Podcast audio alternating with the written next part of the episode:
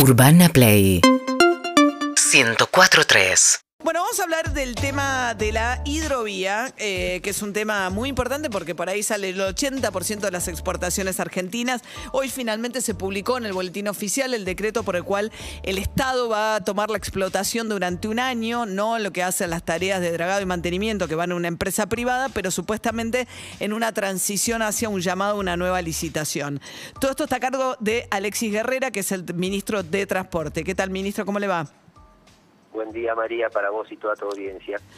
Bueno, a ver, eh, ¿qué decidieron con la, hidro- la hidrovía? Que hay un sector importante del kirchnerismo que viene reclamando lisa y llanamente la estatización de la hidrovía. A ver, eh, primero lo que hacemos en este decreto, lo que hace el presidente, que lo veníamos trabajando ya desde hace un tiempo, es dar por finalizada la concesión actual, que lleva 25 años, y otorgarle al Ministerio de Transporte y a través de él a la Administración General de Puertos, la AGP, eh, eh, la, la operación para el mantenimiento del sistema de señalización, las tareas de dragado y redragado de esta vía navegable que, como bien vos decís, eh, por ella sale el 80%, el 70 y pico por ciento de la producción nacional. Lo que hace es la administración. En tu introducción hiciste algo, con respecto a la obra. Las obras, fundamentalmente, son las de dragado y redragado, que permiten el mantenimiento operativo de la red. Esas obras, AGP tiene instrucciones en el mismo decreto, en el artículo tercero, inciso I, de eh, llamar a través de, de sus mecanismos este, administrativos, este, al- ll- llamar a licitación o contrataciones o con la herramienta que sea necesaria justamente para ejecutar esas tareas. Cuando decimos o las noticias titulan el Estado retoma eh, el manejo de la hidrovía, significa que eh, vamos lo que antes estaba en manos de la concesionaria privada, que es el cobro del peaje, lo retoma el Estado, lo administra en una cuenta especial y derivadora, auditando lo que se licitó en carácter de obra pública, eh, sabiendo que se ha cumplimentado y se realiza el pago, que es algo que hoy hacía El eh, privado. la propia con- Exacto, que una- privado. un consorcio, una empresa belga con una empresa argentina. Ahora, hay- vuelvo al planteo de un sector del kirchnerismo que además creó una comisión bicameral en el Congreso para impulsar la estatización total de la hidrovía.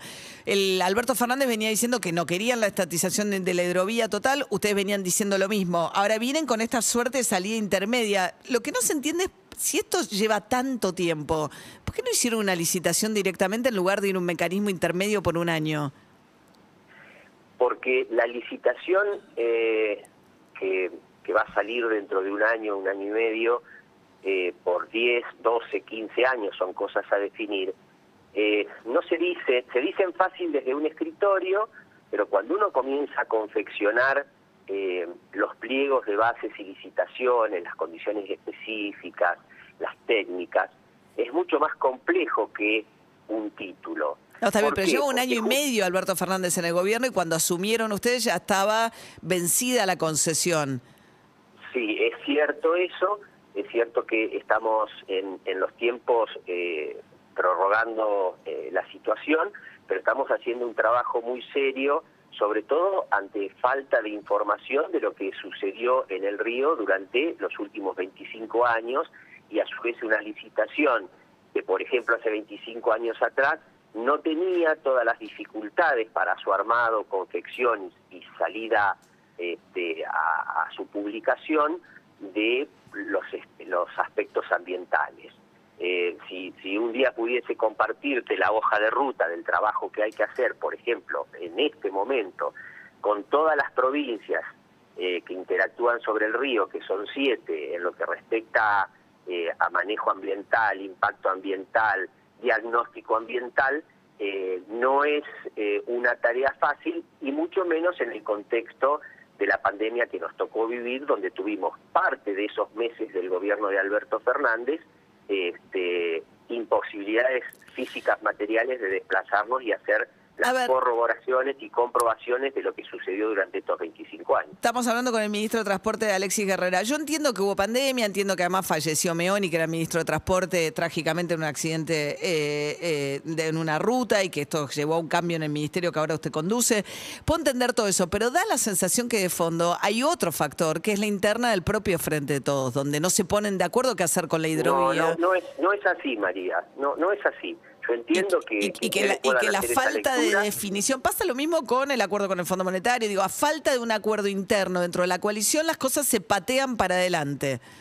No, eh, lo del Fondo Monetario Internacional no voy a intervenir porque no es un área de mi competencia y desconozco. En este caso, la complejidad de lo que pretende el presidente dejar sentado como bases al final de su primer mandato, eh, es una licitación que no vuelva a suceder lo que pasó con la licitación actual, en donde el Estado no tiene eh, manejo ni control de lo que sucedió durante esos 25 años, retoma el rol del Estado, del cual eh, estamos todos de acuerdo, y fortalece también la presencia de las provincias que estaban excluidas. Sí, sí, yo entiendo que en el 95 plena era y furor privatizador de Menem, la visión probablemente con la que armen los pliegos ahora va a ser bien distinta, pero de todas maneras, digo, me parece que un año y medio para preparar los pliegos, bueno, pues se van a tomar un año más para preparar la licitación, en todo caso, de la hidrovía, no están, esto no quiere decir que el, pedido de estatización esté siendo analizado,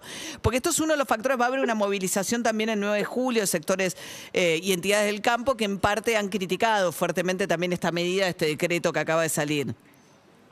¿Qué, es la no estatización o la estatización del hidrovía? A ver, el río es de todos los argentinos. ¿A dónde está la discusión de la O sea, que el Estado quiera cobrar el peaje. No, que no haya un privado, que no haya un privado en el medio, que sea el Estado directamente. Eso es lo que plantea. Usted debe saber si es un sector del kirchnerismo el que lo plantea. Está bien. Eh, la parte de la obra pública, lo que tienen que hacer las dragas, y la función que cumplen el balizamiento van a ser licitados, pero con control del Estado con un ente de control con participación activa de las provincias y de distintos ministerios, que algo prevía la licitación actual, la que está vigente, pero que nunca se llevó a la práctica. Hay capitales, o sea, los capitales actuales son belgas, sabemos que la reina Holanda tuvo alguna intervención máxima Sorriegueta porque hay un interés de una empresa holandesa, ahí está la, empresa belga que hoy eh, trabaja ahí, hay interés también de empresas chinas, ¿no? De eventualmente ganar la participar en la licitación. Yo no lo sé porque no he atendido a nadie que tenga temas vinculados desde el sector privado eh, con la hidrovía, porque estamos trabajando en este proceso que tiene que ser bien transparente y los pliegos tienen que salir a la calle para que todos estén en condiciones de poder competir. Y por supuesto, intereses, intereses creados hay. Imagínense que quienes estuvieron operando la, la vía navegable durante 25 años seguirán teniendo interés en, seguir operándola.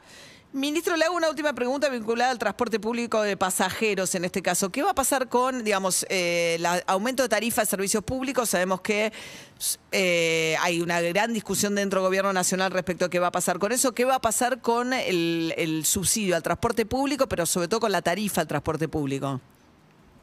Bueno, eh, el transporte público tiene, tiene distintos eh, tratamientos. Eh, si hablas de trenes es una cosa, si hablas de transporte automotor es otra. No, si va a haber aumento del pasaje del colectivo y de trenes.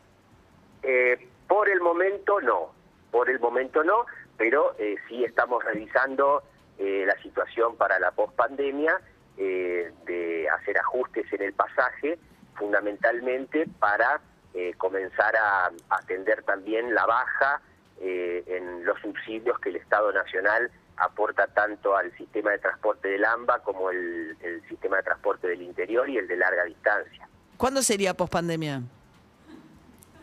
Eh, María, eh, podemos saber cuándo termina la pandemia, no. No, no, pero lo que quiero decir es este año, estamos hablando de este año, digamos, de, eh, no sabe, mantendrían... Si los, parámetros, si los parámetros sanitarios nos dan cierta tranquilidad este, para fin de año, y ojalá que así sea por el fuerte trabajo que se está haciendo en vacunación, pensemos que en los próximos 25 días entran eh, algo así como 10 millones más u 8 millones más eh, de vacunas de Sinopharm, más todas las que ingresaron en los últimos 15, 20 días, eh, estimamos que para eh, octubre, noviembre tenemos que tener una situación eh, de relativa normalidad, como la tuvo, por ejemplo, Inglaterra hasta hace 20 días y que luego de que le ingresó la, de, la cepa delta, eh, comenzó a complejizarse otra vez. Bueno, sí, postergaron tres semanas la apertura total. No, está bien, está bien, pero digo, bueno, sí, eh, hacia fin de año harían una revisión del tema del esquema de subsidios del transporte, por lo que lo escucho. Alexis Guerrera, ministro de Transporte de la Nación, muchas gracias. ¿eh? Gracias a vos, María. Hasta luego. Sería post elecciones, seguramente, claro. cosa, ¿no? La suba del precio del transporte. Nadie se arriesgaría a subir el transporte antes de las elecciones. 8 y 48 de la mañana.